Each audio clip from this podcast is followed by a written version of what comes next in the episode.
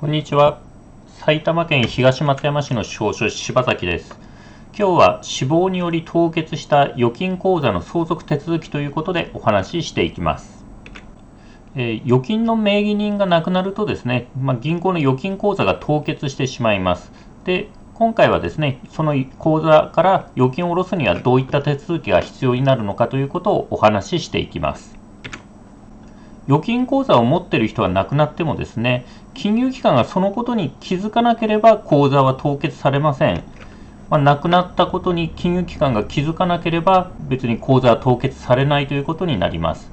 で、役所、市役所にですね、死亡届を出してもですね、別に金融機関にその市役所から亡くなりましたよ、この人亡くなりましたよっていう連絡が行くわけじゃないので、まあ、基本的にはですね、死亡届出してもですね、金融機関に、まあ、個別に亡くなった旨を伝えない限りは、まあ、そのまま口座は凍結されないということになります。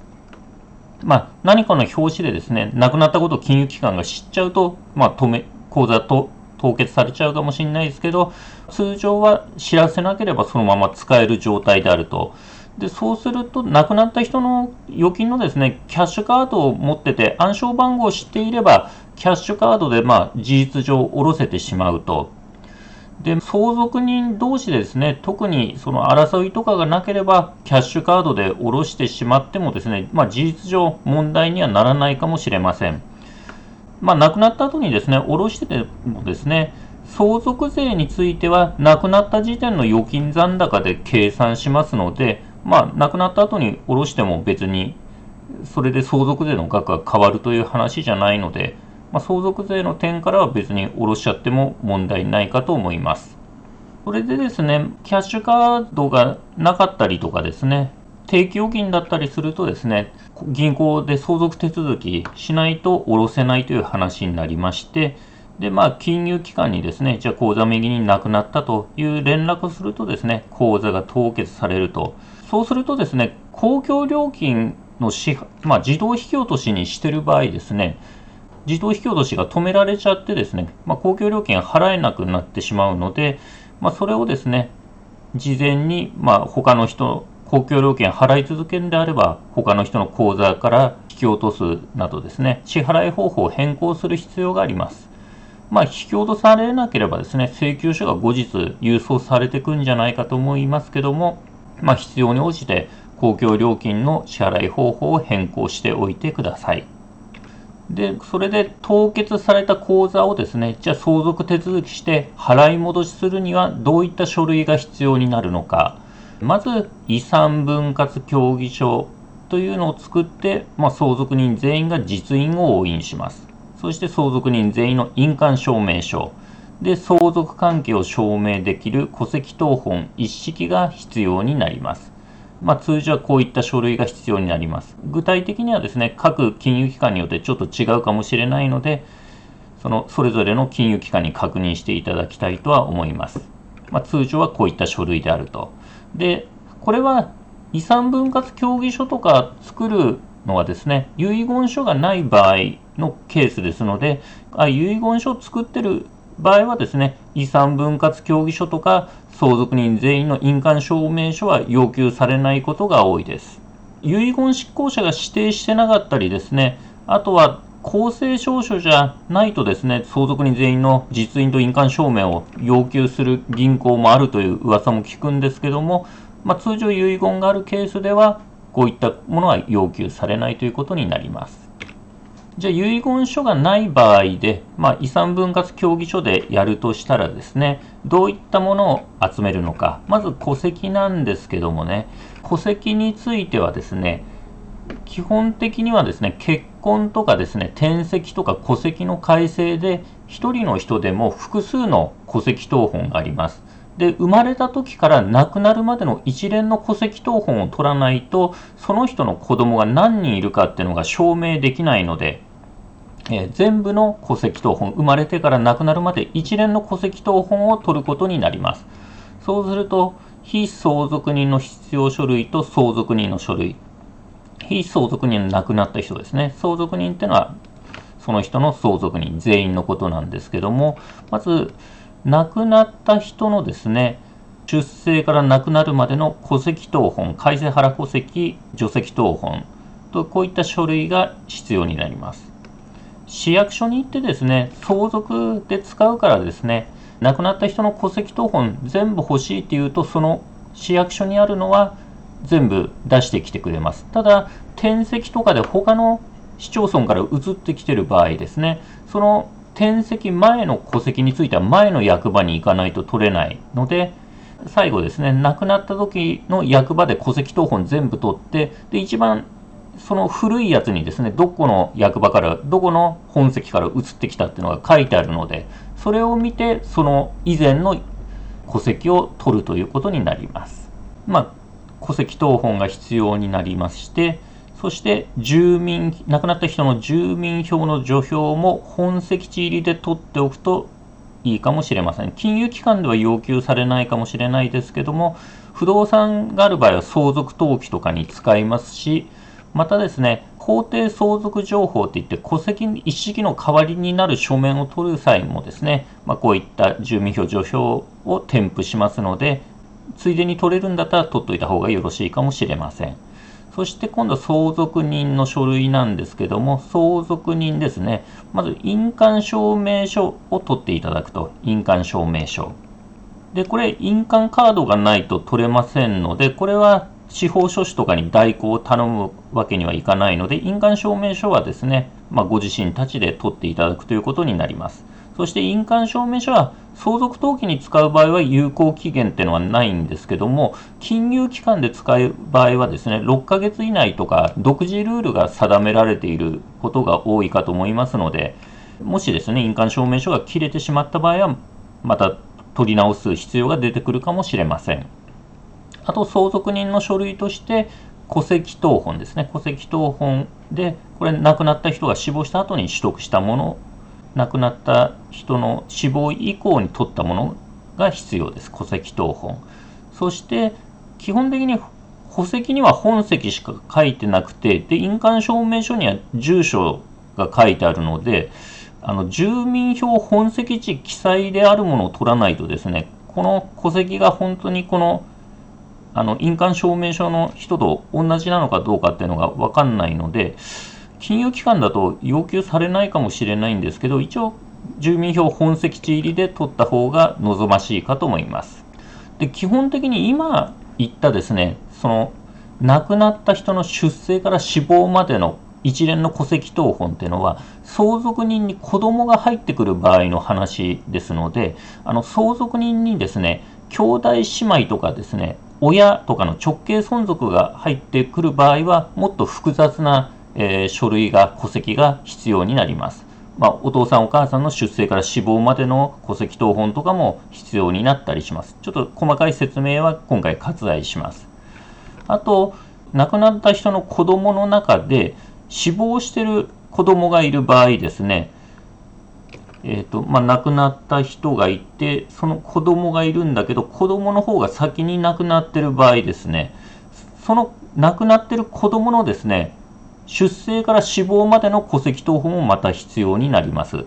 結局、子供、亡くなった人に子供がいて、子供が先に亡くなってる場合、その人のさらに子供が相続人に入ってくると。亡くなった人からすれば孫なんですけども、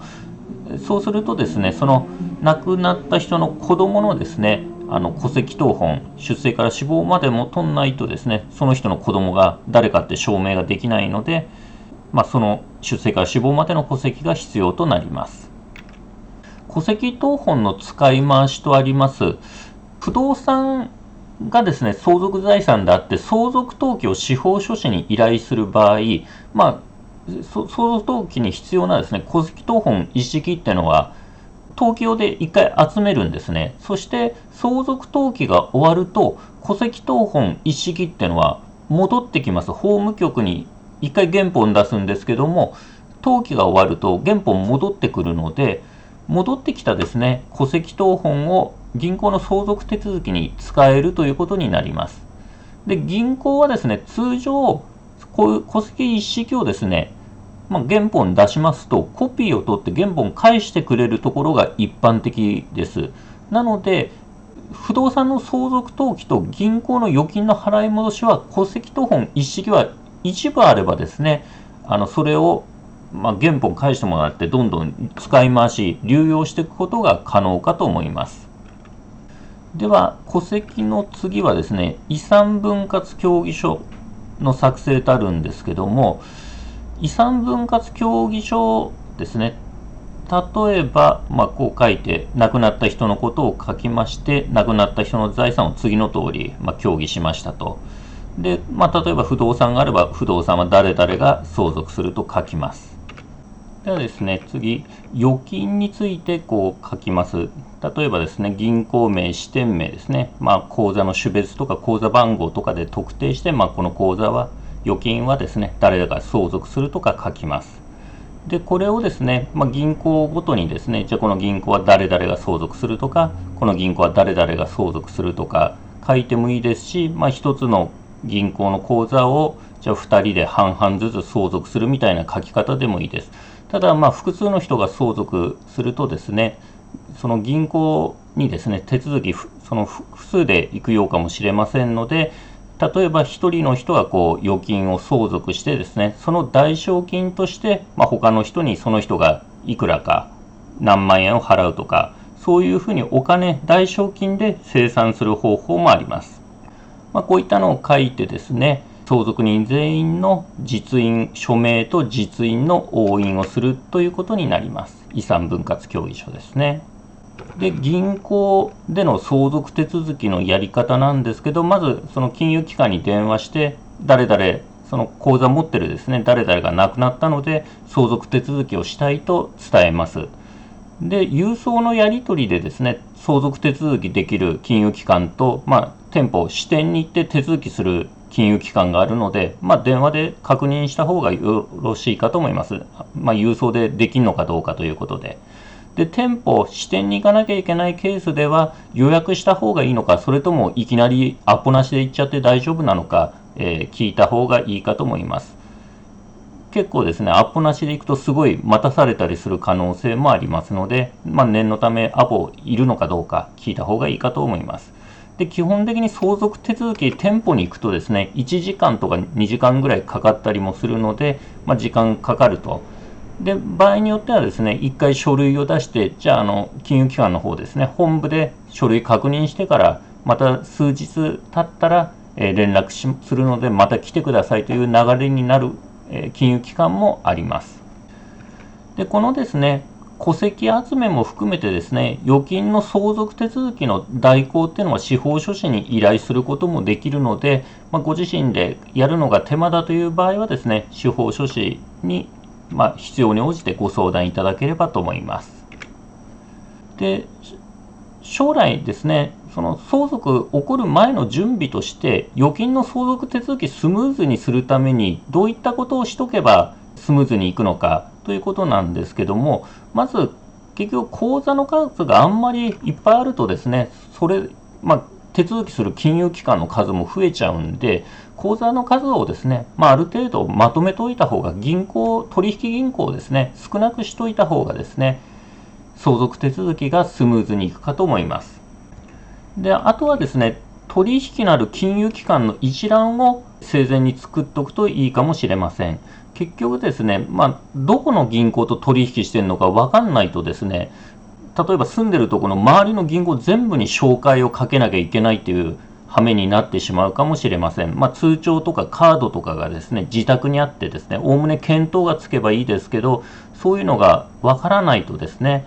結局、一行一行にですね、じゃこの亡くなった人の口座ありますかと紹介をかけていくようになっちゃうので、まあ、手間がかかると。なので、まあ、どこの銀行に口座があるのか、預金があるのかを、まあ、一覧で紙に残しておいた方が、後々スムーズにいくかと思います。